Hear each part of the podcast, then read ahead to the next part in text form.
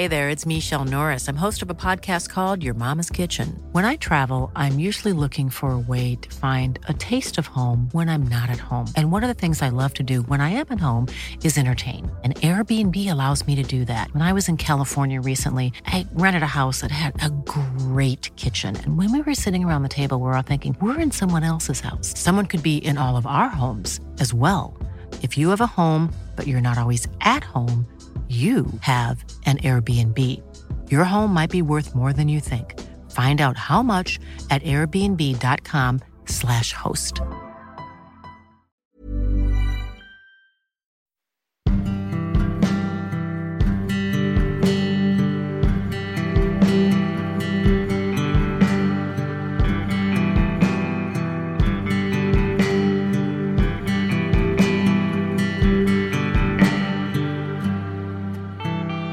Kittlas du av bra berättelser och undrar vad folk är och gör?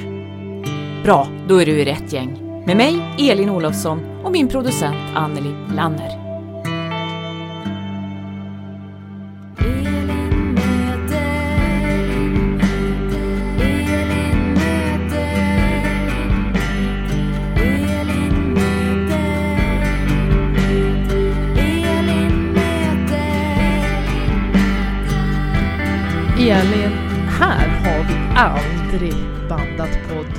Förut. Du som är författare, kan du inte beskriva vad vi är? Jo, vi är på Skeppsbron i Stockholm. Det är en strålande höstdag med ljusblå himmel. Eh, inte tack vare Manchester City så vitt jag vet. det är det alltid. Men det ändå. alltid. Eh, det är eh, ganska mycket turister runt oss. Det talas alla språk. Det är ju fortfarande turistsäsong här i Gamla stan. Vi höll just på att bli värvade till en SAS-grupp. Jag undrar vad de ska göra. De ska åka båt tror jag. De ser ut att ha någon slags konferens där borta. De ser trevliga ut men, men vi jobbar ju inte där så att vi kanske inte kan gå ombord. Nej, även om det hade varit trevligt. Men du, i det här avsnittet så möter vi en av Sveriges riktiga poddstjärnor, Lars Berge. Eh, han har berättat både om medicinmän och delfiner och hos oss berättar han också en del om snus faktiskt. Men jag tänkte att vi först skulle eh, tänka tillbaka på gårdagskvällens upplevelse. Ja, det är nästan svårt att tänka på någonting annat Ja. nu så här på morgonen. Morgonen efter. Det är ju därför vi är lite hesa också både jag och Anneli Ja. i det här poddavsnittet, eller hur? För vi var ju på James Acaster igår, Den brittisk brittiska komiker. Ja, Ja, och, och poddare på Scalateatern. Och det var så fantastiskt bra så vi kan nästan inte formulera oss. Jag Nej. kände så här att jag hade stora förväntningar innan och ändå var det mycket, mycket bättre. Och jag skrattade så mycket så att jag grät bort allt smink igår kväll. Så sen när jag kom tillbaka till hotellet och skulle liksom tvätta bort resterna av det smink som trots allt fanns kvar, då sved det liksom i ögonen också sådär som om man har gråtit för något sorgligt. Så Ja. att, ja, Helt otroligt var det, det är faktiskt. lite så här solglasögon på idag. Ja, för att man har skrattat så mycket. Ja. Men jag skulle försöka förklara för min mamma vad det var vi skulle se och då sa jag just det, en brittisk eh, ståuppkomiker och poddare och i hennes värld då är nog ståuppkomikern något helt annat. Hon kunde som inte förstå att man kunde lyssna på en sån här person en hel kväll. Och det är inte som att han drar skämt på skämt på skämt. Han berättar ju en historia. Ja visst, och han är väldigt skolad i den här brittiska stand-up-traditionen där de har sina shower som är liksom en lång berättelse men med kortare bitar och en del snabba skämt och en del, vad ska man kalla det, långsiktiga skämt som Ja. liksom, där han planterar något som sen kommer poängen efter paus kanske eller så. Och sen också väldigt tänkvärda berättelser om till exempel om att vara introvert och stå på en scen. Ja, och från hans barndom och knyta ihop det till eh, nuet och hur han lever nu. Och, nej, det var superduperbra var det. Och vad som är sant om hans barndom eller inte, det vet vi inte men det spelar inte så stor roll. Nej, alltså stand-up är ju en konstform och alla konstnärer har ju all frihet så att ja. Sen var det också fantastiskt tyckte jag att se en av dem som jag brukar lyssna på i mina hörlurar på mina poddar i verkligheten. Och du har i det här avsnittet mött en annan sån, nämligen författaren och journalisten och stjärnpoddaren Lars Berge. Berätta vad som gjorde dig så nyfiken på honom. Ja men Lars Berge och jag känner varandra lite grann från författarsammanhang. Vi har ganska lika referensramar tror jag på något sätt och lite liknande intressen. Alltså Lars har ju i olika former, både poddform och bokform och så på andra sätt, berättat ofta om det här med djur och natur och vad är eh, det vilda i naturen och inom oss kanske och vad är det infångade eller fängslade? Alltså vi har många gemensamma intressen jag och Lars så att det var därför jag ville möta honom i det här poddavsnittet och sen är han ju då superaktuell just den här hösten för att han släpper då en ny poddserie Simma med delfiner. Elin möter Lars Berge.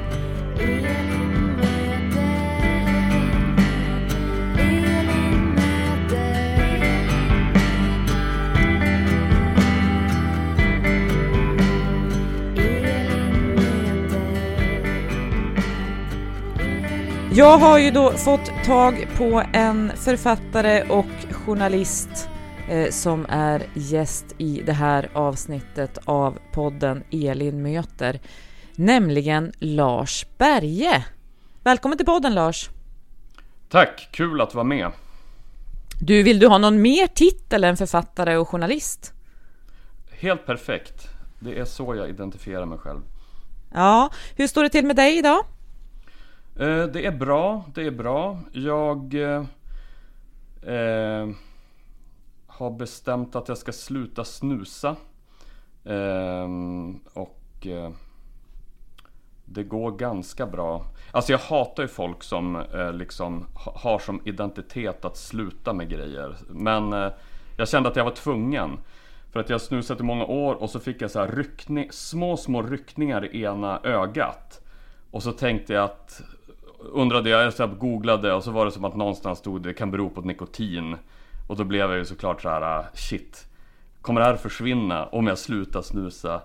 Och så nu har jag hållit upp i eh, snart en vecka.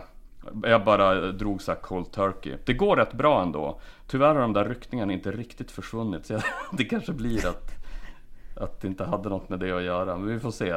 Så, eh, Men du, har du, eh, har du några abstinensbesvär eller? Eh, in, in, alltså, då, på det här sättet att eh, när man till exempel nu, det var därför jag sa det. Eh, I alla andra vanliga fall, då hade jag nu stoppat in en snus och tyckte att det här var oerhört mysigt. Ehm, så varenda gång det blir en sån situation där jag vanligtvis brukar snusa typ efter maten, när jag kollar på TV, då börjar jag som så famla eh, efter snusdosan. Samtidigt tycker jag att det nästan eh, det här jävla letandet efter snusdosan, det är det som jag ser fram mest mot att slippa. Så jävla värdelöst att hela tiden tappa bort den och liksom gå runt och vara frustrerad. Så det... Eh, eh, jag ska klara det här och så ska jag aldrig mer leta efter min snusdosa. Okej, spännande.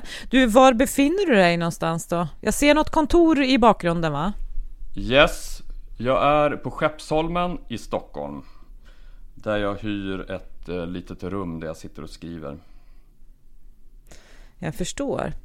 Du, du var ju källan till en av mina största poddupplevelser eh, i fjol, bästa poddupplevelser som jag också har tipsat om i podden Elin möter tidigare. Jag har också tipsat eh, och pratat om den här poddserien med min mamma och med min frisör och en hel del andra personer. Den gjorde stort intryck på mig. Medicinmannen. Eh, och den Kul, gjorde du ihop... Ja. ja, den gjorde du ihop med Banda och Svenska Dagbladet då. Handlade om eh, en sekt får man väl kalla det, en grupp människor som eh, följde en ledare för att leva ute i naturen och att leva på det som naturen ger.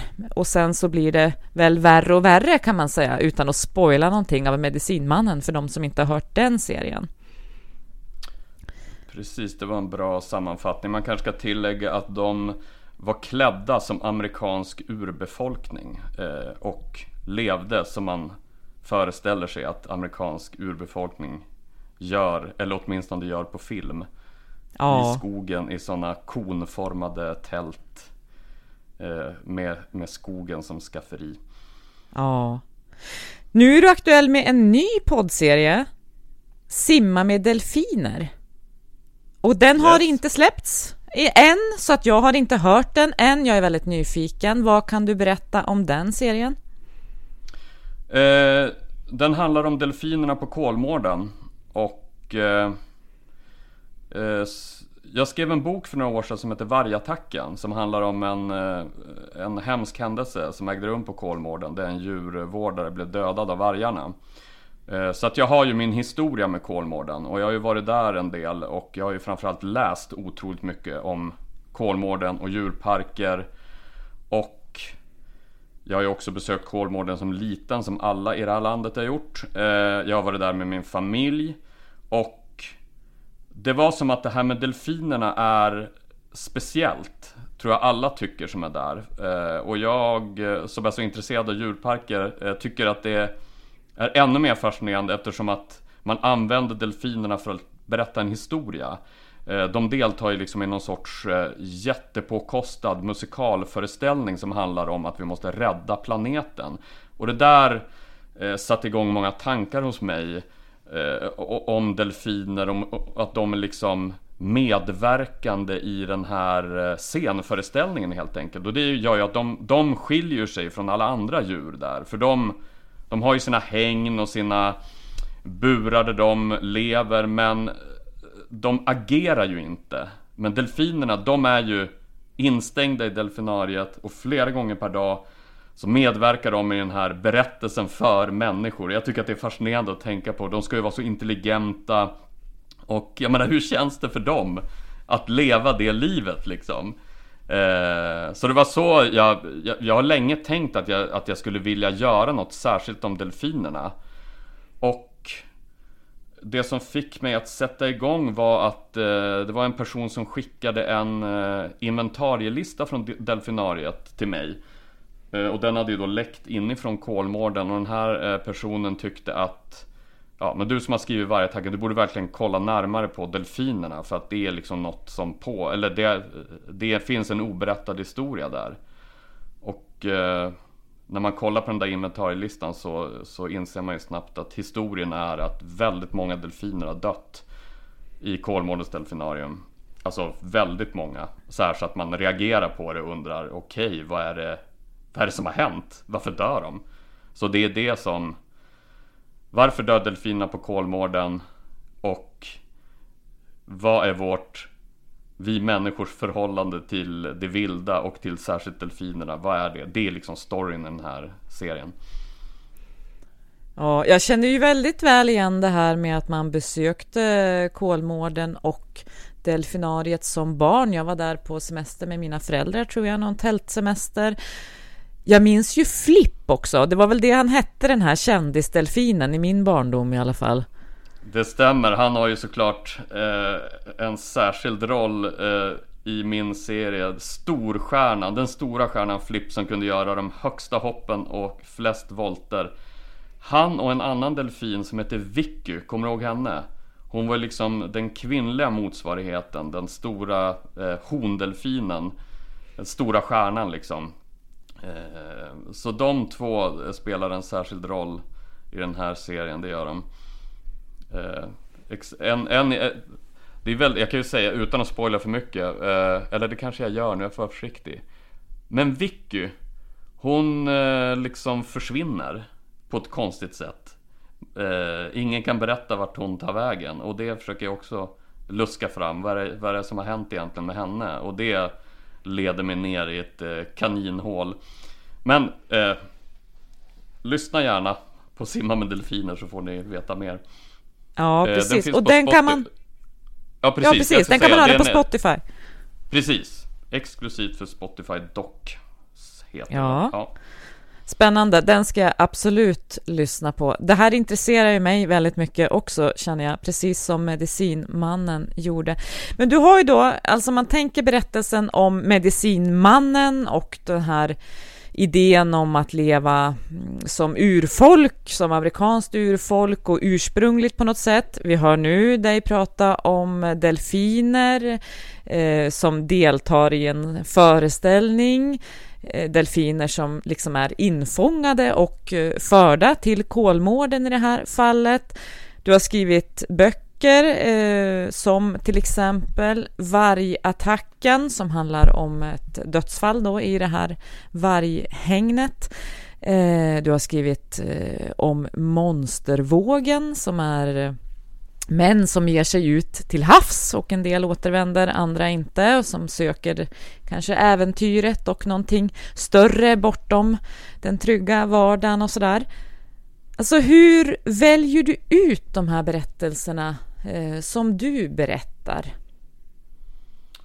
Um, men det är en bra fråga. Jag, um, det är liksom när jag ser tillbaka på de här, alltså jag har ju jag jobbar ju kanske aktivt med typ två stora projekt som ska bli en bok eller en podd.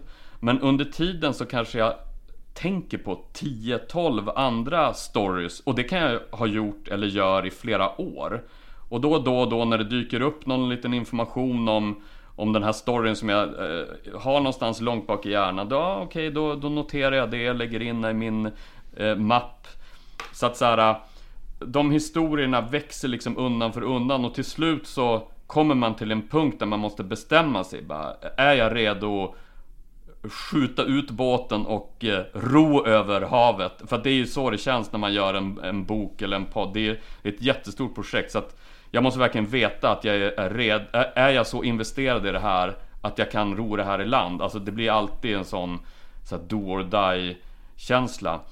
Men det som från början fångar min uppmärksamhet är ofta, det kan vara liksom en så här, tidningsnotis, något jag hittar på Flashback eh, i monstervågen ett fotografi och att den här, ja men för att använda eh, fotografiet då som exempel, att det finns liksom en story påkopplad på det här, men att den storyn inte håller ihop. Att jag upplever att, att det finns något mycket större och något mycket mer än det jag har fått berättat för mig. Eh, och att jag, att jag verkligen känner att jag vill undersöka vad den här stora historien bakom den här händelsen är. I fallet vargattacken var det att jag körde bil och eh, eh, jag hörde på radio, du vet. Vi körde långt, vi körde genom landet. Eh, och varje timme kommer det nyhetsuppdateringar från Ekot. Det var så jag började höra. Ah, Okej, okay, det har hänt en olycka på Kolmården. Eh, vad är det som har hänt? Och vid något tillfälle så intervjuades den zoologiske chefen och så sa han de här orden att han, han var ju helt förkrossad. Man hörde på hans röst hur otroligt chockad han var över det som hade hänt, givetvis. Men att han sa också en konstig grej som var Det här kommer att skada vargens varumärke. Och det liksom satte igång någonting i min hjärna. Alltså, va, va, vadå vargens? Vad menar han? Att varumärke, det är sånt det är sånt man har till så här flingor och gympadojor som bygger på att du som konsument ska få en en angenäm upplevelse av att konsumera den här produkten. Så att det ledde mig liksom in i den här historien om just det. Hur, hur en djurart eller hur naturen blir liksom en upplevelse och vad man... För jag tänker så här, det är det som är så spännande med naturen och det vilda för mig. Det är liksom... Det är att det vi människor berättar om naturen berättar vi egentligen om oss själva. Så det Kolmården berättar om vargar tänker jag egentligen handlar om oss. Så, så därför tycker jag att det är så tacksamt att titta närmare på ja, men djurparker, så naturfilm, eller alla så här stora stories som finns om olika grejer i samhället. För ofta är inte de berättelserna eh, De är inte som vi har fått lära oss utan det finns ofta liksom någon knäpp twist på dem eller något som säger mycket mer om oss på något vis liksom. Som berättar om Sverige. Och jag tänker också det här med djur, liksom att eh, när jag hör dig berätta nu att ja men vargen då, den är på ett sätt liksom förpackad, om den är för att visas upp i ett hägn så, så är det en slags upplevelse som du betalar entréavgift eh, för att komma in i och få se och allt det här och uppleva.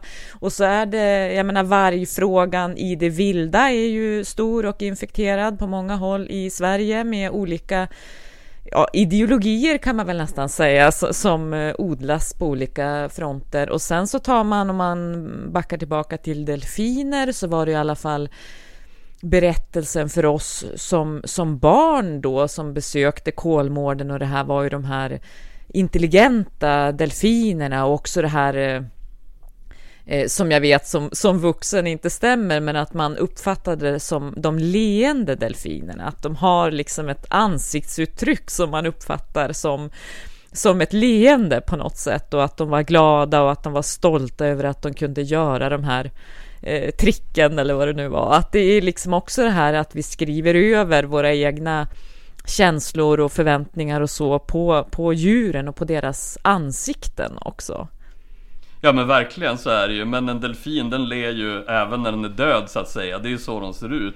Men just i fallet delfinerna tycker jag att det finns en, en väldigt fascinerande bakgrundshistoria som gör dem liksom till det verkliga postmoderna djuret. För jag var ju såklart nyfiken på det där du berättade, var, varifrån kommer den där idén om delfinerna, att de ska vara eh, så intelligenta och, och mm, uppskatta och uppträda för oss människor. Och det visar sig ju då att den i princip helt bygger på en mans verk och det, det är den här eh, mannen som heter Rico Barry.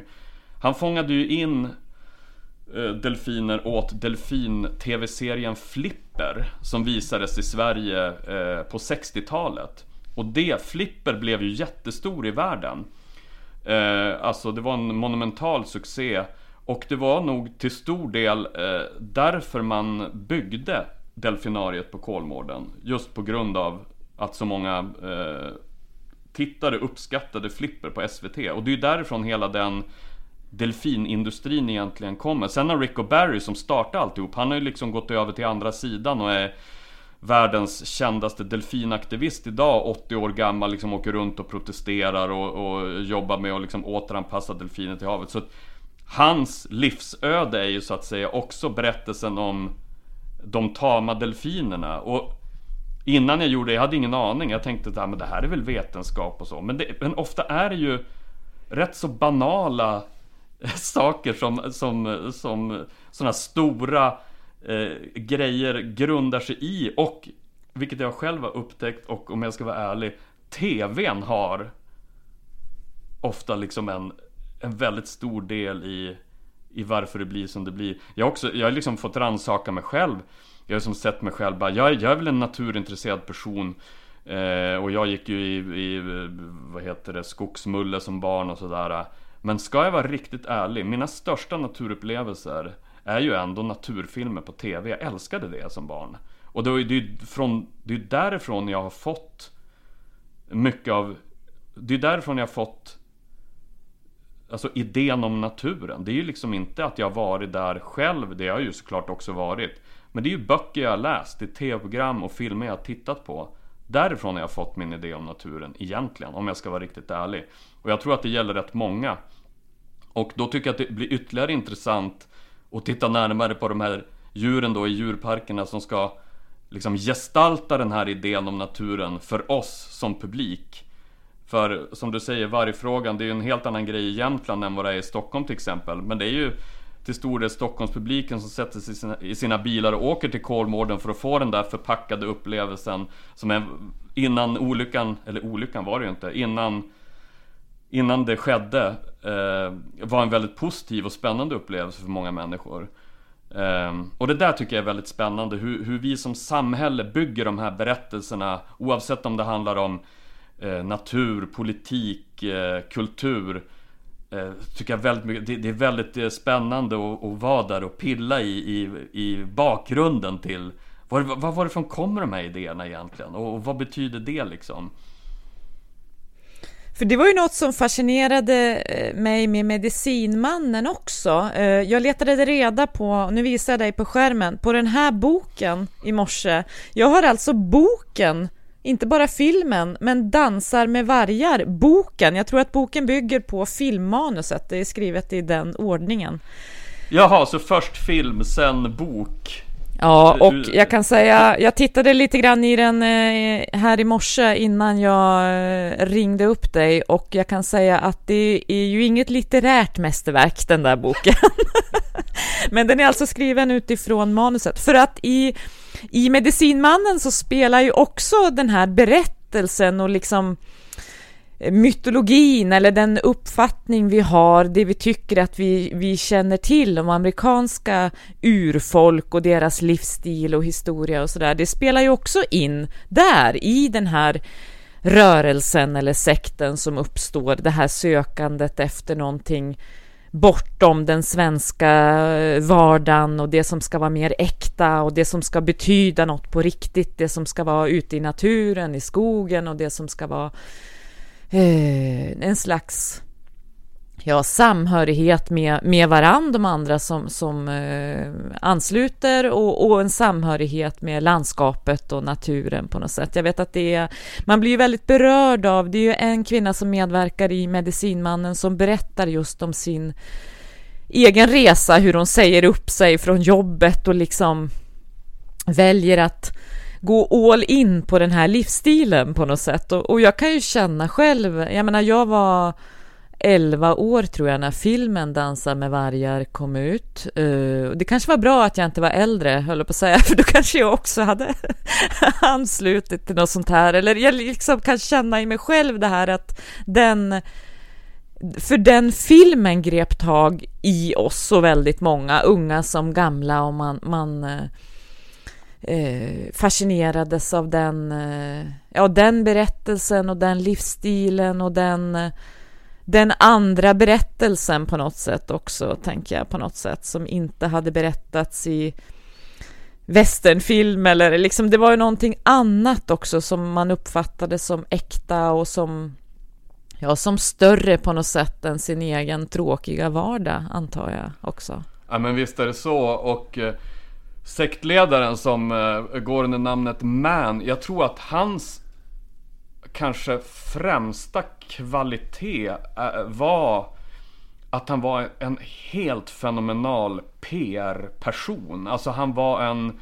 Han hade en otrolig känsla för vad som rörde sig i samtiden och eh, en jättestark förmåga att kunna berätta om livet och världen för människor så att det låter eh, meningsfullt. Och jag, det, jag, jag, jag är övertygad, det är ingen slump att samtidigt som han kommer till Sverige första gången så går Dansa med vargar upp på svenska biografer och den hade ju redan varit en enorm succé. Den fick ju Oscar eh, det året också och jag tror att han, eh, att han utnyttjade, han förstod hur starkt genomslaget för den där filmen var i samhället. Inte bara såklart, det berodde ju inte bara på Dansa med vargar, men han, han visste att spinna eh, utifrån den berättelsen och, och, skapa sin egen variant av den som berörde folk.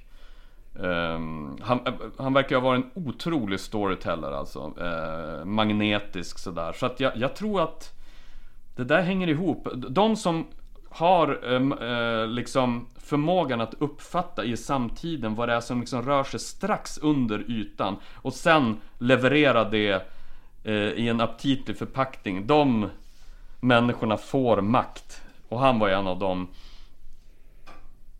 Mm.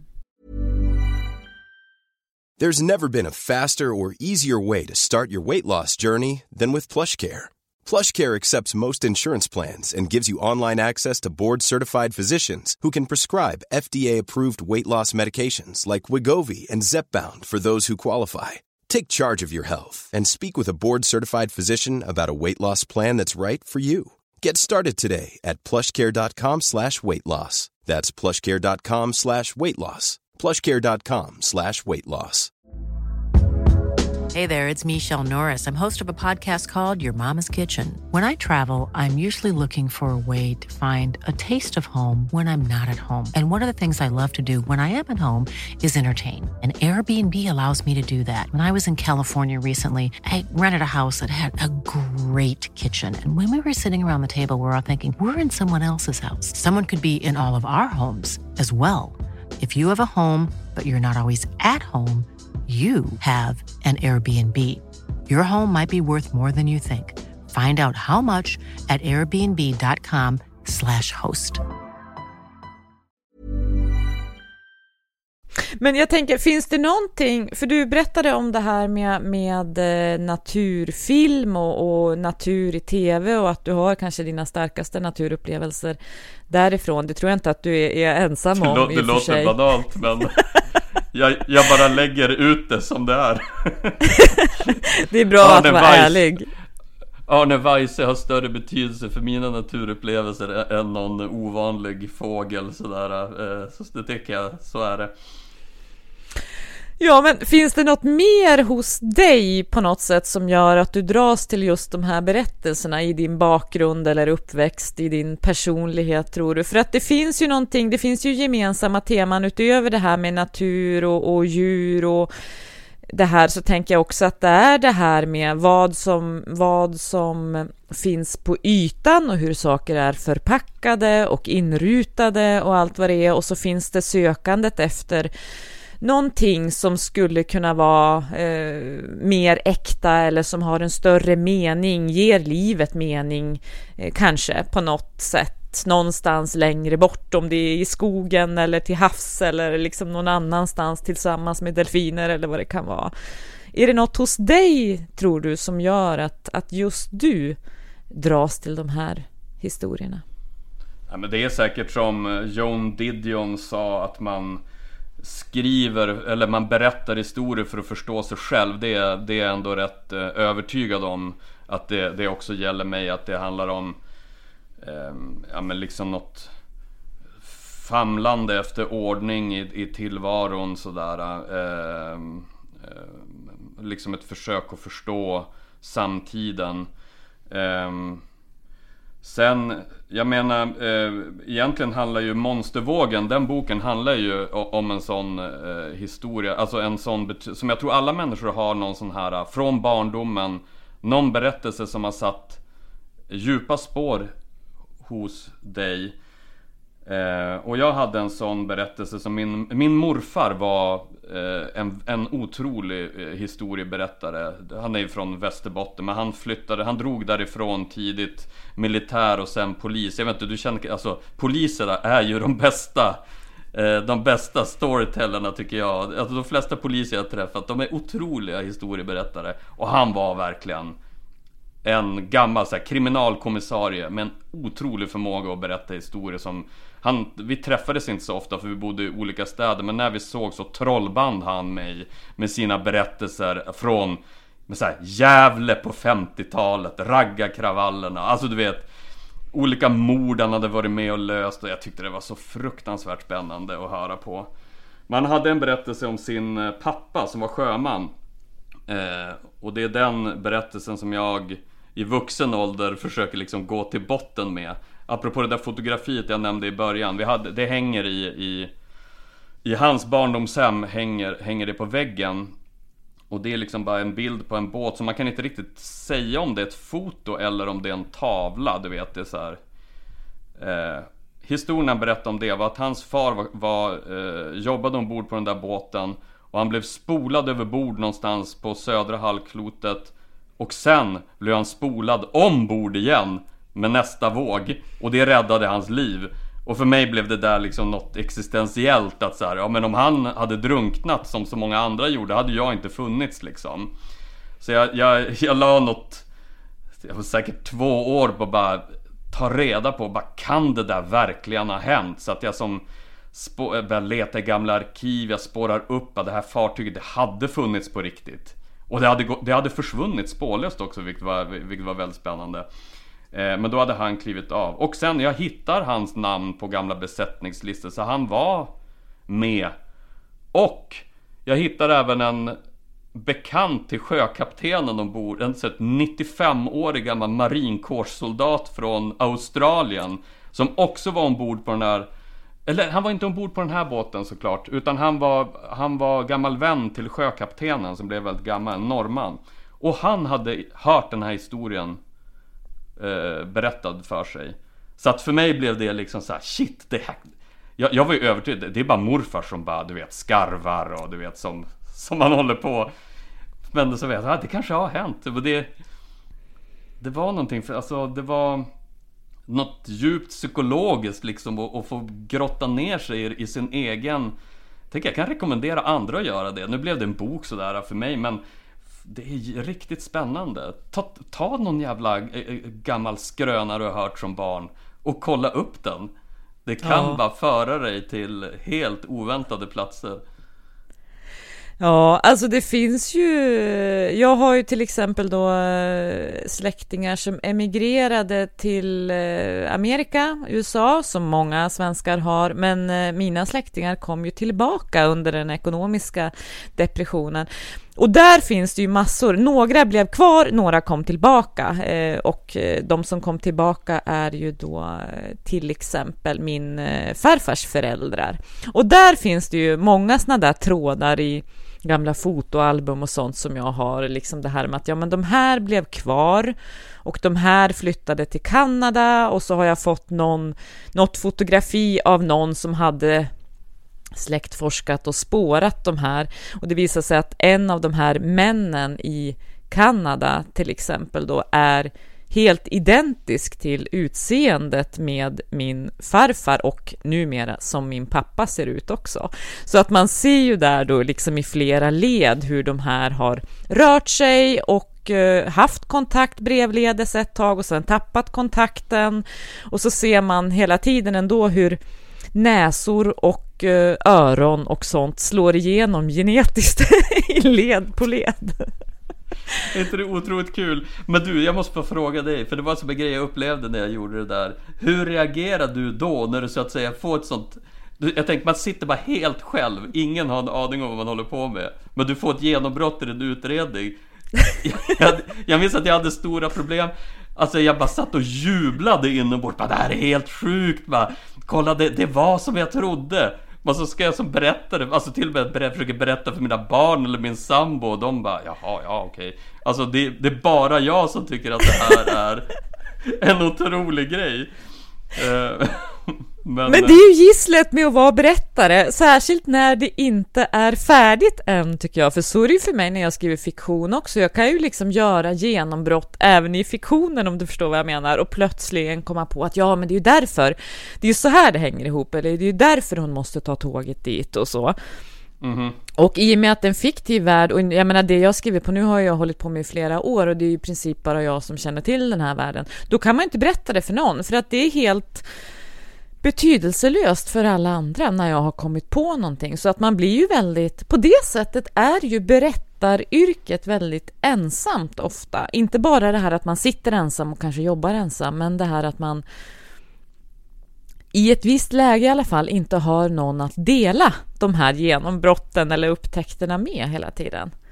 Ja men det är verkligen sant och det var också det som gjorde det så himla kul att göra Medicinmannen, alltså podden för mig. För att då var jag ju inte ensam utan då var det jag och Adam Svanell och Hugo Lavette eh, på banda Adam är på svenskan. Och då var det som ett, en typ av skrivande där man ändå delade de här genombrotten med varann. Och det var väldigt kul måste jag säga ändå. Um, en liten ovanlig eh, känsla. För jag, jag, annars är det ju där som du beskriver är ju det vanliga för mig att man bara sitter i något arkiv och letar och så hittar man något och så bara ja! Och så bara kollar man sig omkring bara Folk kollar så irriterat på att man bara, det är lugnt, okej, okay, förlåt typ. Men jag hittade en grej här typ. Men du, eh, nu då när simmade, Simma med delfiner är klar och den släpps mm. så vi kan höra den eh, på Spotify. Vad ska du sätta tänderna i nu? Kan du avslöja alltså jag, det? Jag har ju, eh, nej det kan jag faktiskt inte men, men eh, jag har ju den där eh, arkiv arkivlådan jag berättade om där jag har mina olika pågående projekt som är Alltså de, de flesta är ju verkligen okokta. Men jag brukar göra så här. Fan det är en jävla lyx. Jag brukar unna mig typ två, en eller två gånger per år. Ofta när jag kommer hem från semester på sommaren. Då bara drar jag till biblioteket, alltså i Kungliga biblioteket här i Stockholm. Och så sitter jag bara där en hel dag och bara letar lite på random efter sjuka historier i deras dagstidningsarkiv och deras mediearkiv. Jag har ofta så här, jag har typ så här fem olika, vad här ska jag kolla upp mer? Det är så jävla kul alltså, det är typ det bästa jag vet. Och bara, du vet innan man har börjat, när man bara sitter och letar så här.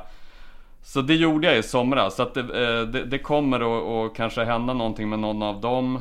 Och sen har jag ett projekt som jag har eh, ett journalistiskt projekt som jag gör med en eh, kompis som vi har hållit på med i flera år som är eh, ja, men, monstruöst. Och det känner jag att jag måste bli klar med. Och det handlar om bankvärlden. Så att det är en helt ny det är det som har tagit som tid. Jag känner mig bekväm med så här, djur och natur och, och sånt där. Men det är som en helt ny värld att sätta sig in i. Men det är också spännande på ungefär samma sätt. Alltså det, det är en värld med sina eh, normer och värderingar och eh, den är också fylld av galningar som gör eh, fattar konstiga beslut och eh, drabbas av hybris och eh, ja eh, orsakar större eller mindre skeppsbrott liksom kan man säga.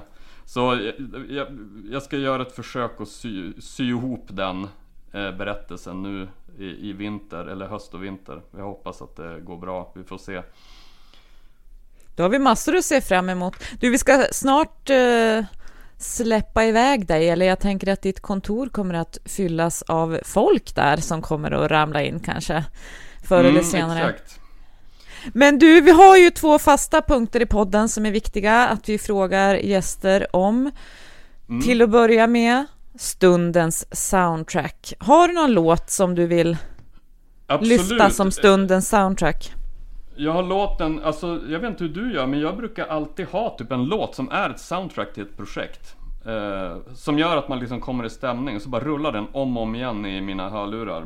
Eh, och eh, till Simma med delfiner så är det en låt av Christian Gabel Som heter Casio min Casio mm -hmm. en, en väldigt så 90-talsdoftande elektronikadänga som jag också använder som eh, signaturmelodi i podden Men jag blev så himla förtjust i, i, i, den låten så jag var tvungen att höra av mig till den och fråga bara Fan kan vi inte få ha den här i, i för, för att bara förklara, det här, det här är exakt den känslan jag vill förmedla. Alltså lite så här ambient 90-tal, flummigt, eh, liksom den, den gamla känslan. Och den, den har den där låten, jag tycker att den är helt briljant. Fantastiskt! Jag vet inte alls hur den låter så jag måste kolla upp det efter att vi har avslutat här alldeles strax. Men vi har ju fiktiva fikat också. Vi vill ju mm. också höra vad du vill vem du vill bjuda på fiktiva fikat, vad ni ska prata om, kanske vad ni ska äta och dricka också. Oj! Alltså jag vet ju definitivt vem jag skulle vilja fika fiktivt med och det är ju med John C. Lilly. Eh, mannen som populariserade delfinen, alltså gjorde popvetenskap av delfinen. En riktigt, riktigt skum snubbe alltså. Eh, han hade delfiner i han byggde liksom ett hus på en karibisk ö Som han fyllde med vatten Och där hade han delfiner liksom inne jag vet inte hur mycket han var där Men han, han höll på att forska på delfiner på ganska vidriga sätt ändå. Mycket leda ner olika ledningar i deras hjärnor och sådär.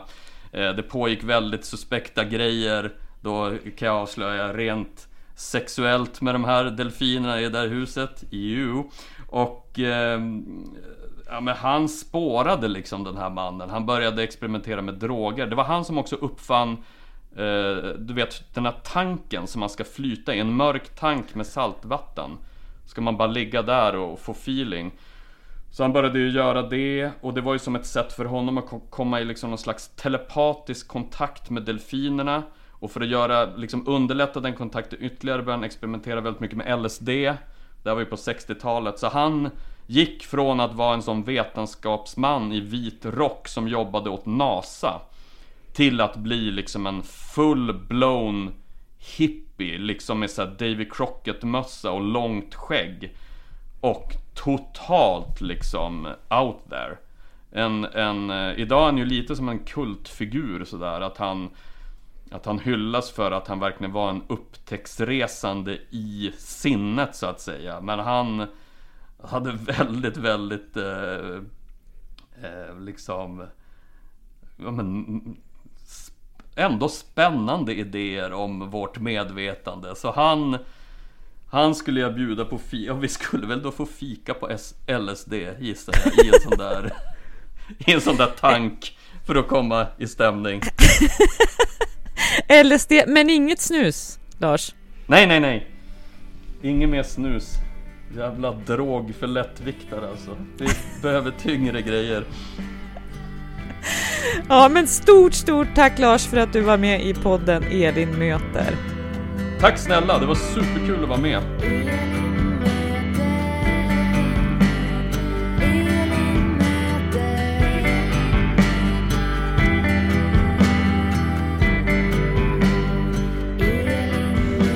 Lars äldre bok, Monstervågen, ska min pappa definitivt få i julklapp och då kan jag ju läsa den också. Och sen så tänkte jag på ett tidigare poddavsnitt, för när du mötte Frida Skybeck så pratade ni om att härma dialekter. Eh, ingen av er började prata skånska eller härma varandra vad jag kunde märka. Men jag, när jag satt och, och redigerade avsnittet med Lars, då eh, började jag nästan prata västerbottniska, för jag pluggade ju Umeå en massa år och Lars har ju en sån där fantastisk Umeå-dialekt. Men jag ska inte eh, prata så nu, jag pratar som jag gör mm. vanligtvis. Men du har det lite fallenhet för den dialekten annars Ja, något ja. så jävulskt va? Aj då, fan. Eh, men eh, Lars, båda poddar tipsar du om i det här avsnittet, eller Ja hur? precis, alltså för de som har missat Medicinmannen, den är ju en prisbelönt podd vid det här laget, så tycker jag absolut att man ska lyssna på den. Eh, det handlar ju då om de här som ska leva som eh, urfolk, eh, typ, och leva på naturen i skogen där allting går mer och mer fel för varje dygn som går kan man säga. Eh, så den vill jag tipsa om. Och sen Simma med delfiner. När jag pratade med Lars då hade jag inte hört den för då hade den inte släppts. Nu har jag hört första delen eh, och är redan gripen och har drabbats av akut delfinångest kan man säga. Djur ångest. För du har ju varit och sett de där delfinerna på Kolmården, eller hur? Jag har ju det. Jag tillhör ju precis som då Lars och eh, ja, alla andra eh, barn i Sverige under den här epoken känns det som har ju släpats till Kolmården mm. eh, av mina föräldrar som barn och då besökte vi delfinariet och då har jag ju sett då också Flipp Mm. Stora kändisdelfinen. Eh, jag har inte så jättemycket minnen därifrån i övrigt. Jag vet bara att mina föräldrar kämpade på med tältsemester ja, väldigt många år så att jag har sovit i många eh, blöta tält runt om i Sverige på olika såna här semestrar. Så vi tältade säkert i Kolmården också. Ja, och jag har ju aldrig varit på Kolmården därför att Eh, eh, eftersom jag har en mamma från Jämtland och en pappa från Öland så har ju jag semestrat, mina somrar har ju varit allt emellan vägen där. Och vi stannade också på Kolmården, säg att jag var tre eller fyra. Men jag var mer fascinerad av att springa i hotellkorridorerna än det där själva delfinariet och djuren. Så jag tror att vi bara sov på det där hotellet, jag sprang i korridorerna, vi åkte vidare till farmor på Öland. Ja. Och det kanske var lika bra, känner jag nu. Ja, jag får ju som sagt, jag mår ju dåligt eh, över Flipp och övriga delfiners öde. Mm. Men du, jag lägger också till James Acasters podd Off Menu som han gör med en annan komikerkollega Ed Gamble eh, till det här avsnittet Smoffa. Mm, absolut, jag lyssnar jättemycket på den podden. Jag är inte så matintresserad men när jag lyssnar på den, för den bygger ju på att de eh, nominerar sina drömmåltider och sin drömrestaurang gästerna ihop med James och Ed. Eh, då blir jag alltid, dels blir jag väldigt hungrig ja. och sen blir jag liksom mer matintresserad på något sätt. Eh, jag som inte är det annars känner ändå att så, ja, men det vore kul att testa eller det här vore kul att laga eller så. men gång. det blir ju liksom sådär att att prata om maten gör ju att de pratar om massor av andra saker. Visst, och det är ju många av gästerna i podden eh, som de har som just har det här Alltså en specifik cheesecake som jag åt en gång när jag hade varit i djungeln och inte ätit någonting på, på 14 dagar annat än insekter och sen åt jag den och sen spydde jag ett dygn. Men det var den cheesecaken Ja, liksom. Eller så här, det finns en berättelse till varje måltid i podden Off Menu. Rekommenderas. Men du, vi har några timmar kvar i Stockholm. Jag skulle vilja besöka en leksaksaffär, kanske köpa nya solglasögon. Har du något mer du vill göra? Men varför ska du köpa nya solglasögon? Du har ju jättefina Ray-Bans på dig där. Ja, men jag känner att jag skulle behöva ett par till. Ha, Ja. Okej, ja. jag lägger mig inte i det. Jag Nej. bara undrar varför. Ja, du tycker jag ska sporta de här Ja, jag satt just och beundrade dem. Du ser Ja. väldigt cool ut i Ja, dem jag- där. Kanske inte uppfyller det lite. Men leksaksaffär i alla fall då. Har Ja. du något du vill göra? Eh, nej. Eh, jag vill snart återvända. Så mycket kan Ja. vi säga. Då säger jag tack som lyssnade. Missa inte Lars Berges poddar och vi hörs snart igen. Och jag utdelar väl salta kyssar den här gången då. Ja, Härifrån, där vi ser vattnet. Just det, nu passerar faktiskt eh, eh, Vaxholmsbåten till Sandhamn. Har du varit på Sandhamn? Nej, har jag ju sagt.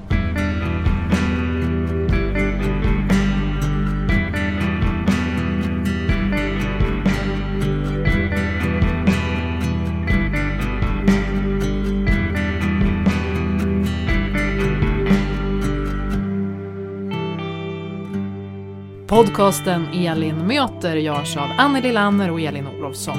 Musiken har specialskrivits av Ellen Sundberg som också framför den.